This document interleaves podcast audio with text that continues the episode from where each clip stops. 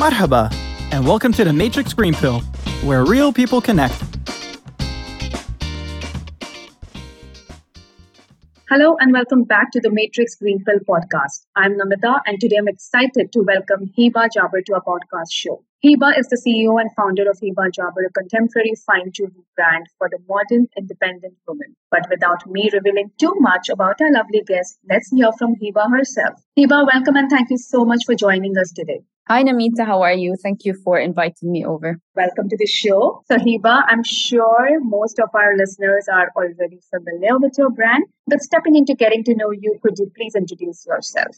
My name is Hiba Jaber. I'm Palestinian Jordanian. I'm a jewelry designer. I have two brands, Hiba Jaber and Almasati. The first brand I launched five years ago, and the other one just about two years ago. I've always been into the creative uh, industry and I've always dreamt of having my own brand. I've worked in different uh, fields in the market until I was ready to launch my own brand. Hiba, we know you were born in Morocco. You grew up in Jordan, studied in the UK and Sri Lanka, trained with Italian goldsmiths and are now living in the UAE. With such a rich travel background, what are some things you found different or particularly interesting about people from different cultures? The UK part was my university degree. Sri Lanka was just like a short uh, 10 day intensive course, like in nature, cutting gemstones and things like that. The interesting thing about meeting people from different parts of the world is that you always find similarities with different people wherever they are. It's just exciting because you always, you learn so much from when you're in a table with people from different parts of the world, end up being mm-hmm. exposed to many countries just over lunch, you know? So it's actually, you find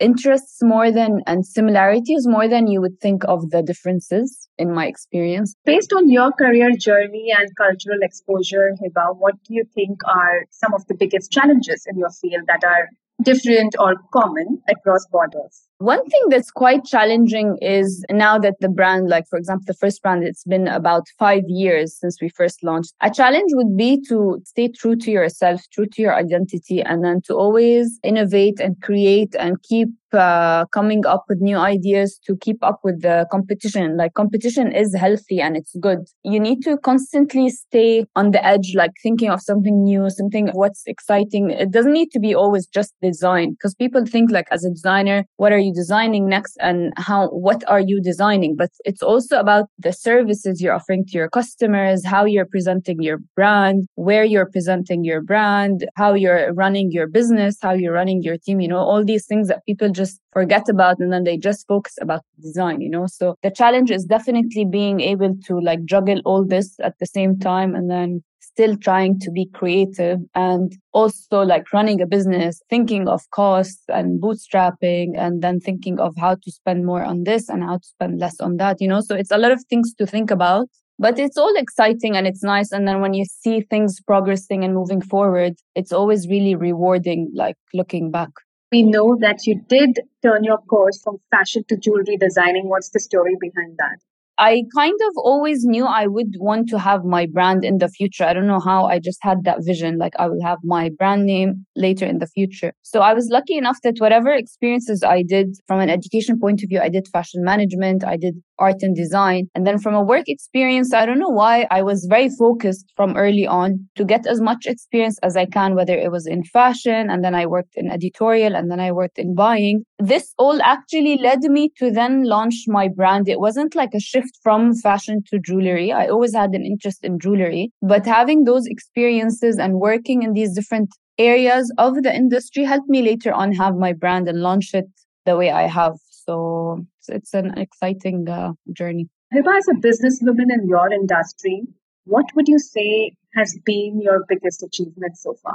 The biggest achievement I would say is to have been able to launch a brand with a concept and stay true to the identity and brand and then venture out to another brand, keeping consistent and sustaining a brand and a business and then growing the team, just being consistent in that sense. In my day to day, when I'm going on with the work, it doesn't feel like much. But then when I look back, and see what we've accomplished, it's actually uh, rewarding. And it's not just because of me, it's also because of the great support system I have from family to friends to also the great team and our great community and customers. So when I think about it, it's actually very rewarding.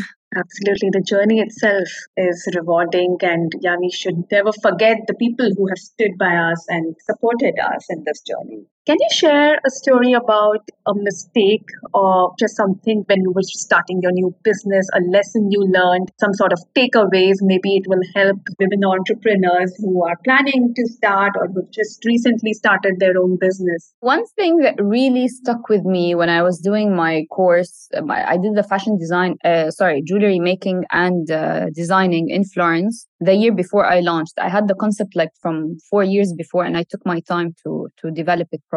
In my design course, one of my teachers uh, told me about a book called Big Magic by Elizabeth, the same one who wrote Eat, Pray, Love. And it's a book that really changed my idea of things in general. And one thing in specific, which is a mistake that we all do. We think that this is my idea and I don't want anyone to steal it. It's something that some designers do or some business entrepreneurs do in general. And it's the biggest mistake because this book tells you like ideas are energy and it just moves around until someone brings it to life when you free yourself from that um, idea of like, no, I don't want to share this idea because they will take it, it's very liberating and it's actually helpful because when you share your ideas, you can all help each other build the ideas better, develop it in a better way that you might have not thought of. Even it's not just that creativity, it's like an idea for a concept or a business plan or whatever, you know. So this was really an important lesson and takeaway that I always tell everyone about. Don't be too conservative and uh, protective over your ideas ideas or plans or things, you know, because uh, people can help you brainstorm better than you can, like,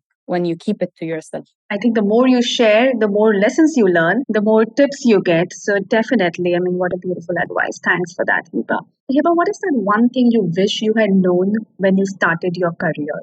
It could be either something about the laws over here or anything in your journey, entrepreneurial journey, that you feel, I wish I had known this at the beginning of my career delegation is a very important thing because when I started, it was all like all about I can do this and I can do that and I will do this and I will do that. When you grow a team and learn that actually you can delegate and help yourself grow your team and focus so that you can focus on things and someone else can focus on other things. It's actually a very good uh, way to do things. It's not to save myself effort. I could have just uh, manage, let's say, the time a bit better early on. Everything you do, you learn from it and then you grow from it. And then I guess, but maybe this one. Absolutely. Yes, you grow from experiences, and uh, that's most important. So, Hiba, what are some of your future goals? What is next in line for you and for the brand? We're just constantly always launching new products, new lines, new services. We focus so much on our customer experience, and we always want to make sure their convenience is a priority for us. So, we just continue to launch new things in that sense. We're launching new lines for both brands, which is exciting. We just moved to our new office in Design District, which is a very big step for us. We will be uh, fixing it over the next uh, month or two to make it like a showroom experience for our customers, which we're very excited about. So for now, these are our main focuses for now, but uh, it's just a constant launch of new services, new ideas, new concepts, new brand, new designs and stuff. So it's exciting. Congratulations on the new showroom. I'm sure it's going to be lovely. Thank you. So, Hiba, now we've come to an exciting segment of our show. We call it the rapid fire. It's our own version of the rapid fire round. So, we're going to ask you just four quick questions. And the first thing that comes to your mind after hearing the question, you have to just respond to it. Okay. So, Hiba, do you prefer weekends in or weekends out? In. Who's your role model, Hiba? My father. Favorite holiday destination? Florence. Tea or coffee? Tea. Uh, sorry, coffee. Sorry. All right, but coffee first. Okay, this was quite rapid. Thank you so much for participating, Hiba. Thanks. And now, before we wrap up, we would like to ask you about your green pill moment. Are you ready for it? Yes, let's go. If you could take the green pill and start over, would you go about things differently? Honestly, I don't think I would because I feel like every single conversation and every single moment and every experience leads you to where you are. And I managed to have, uh, I feel like my path towards the launch of my brand and everything was well kind of calculated. And I've always managed to find things to learn from whatever experience I had. So, um, no, I wouldn't change anything. Okay, Hiba, thank you so much for taking the time to share your inspiring and lovely story with us here today.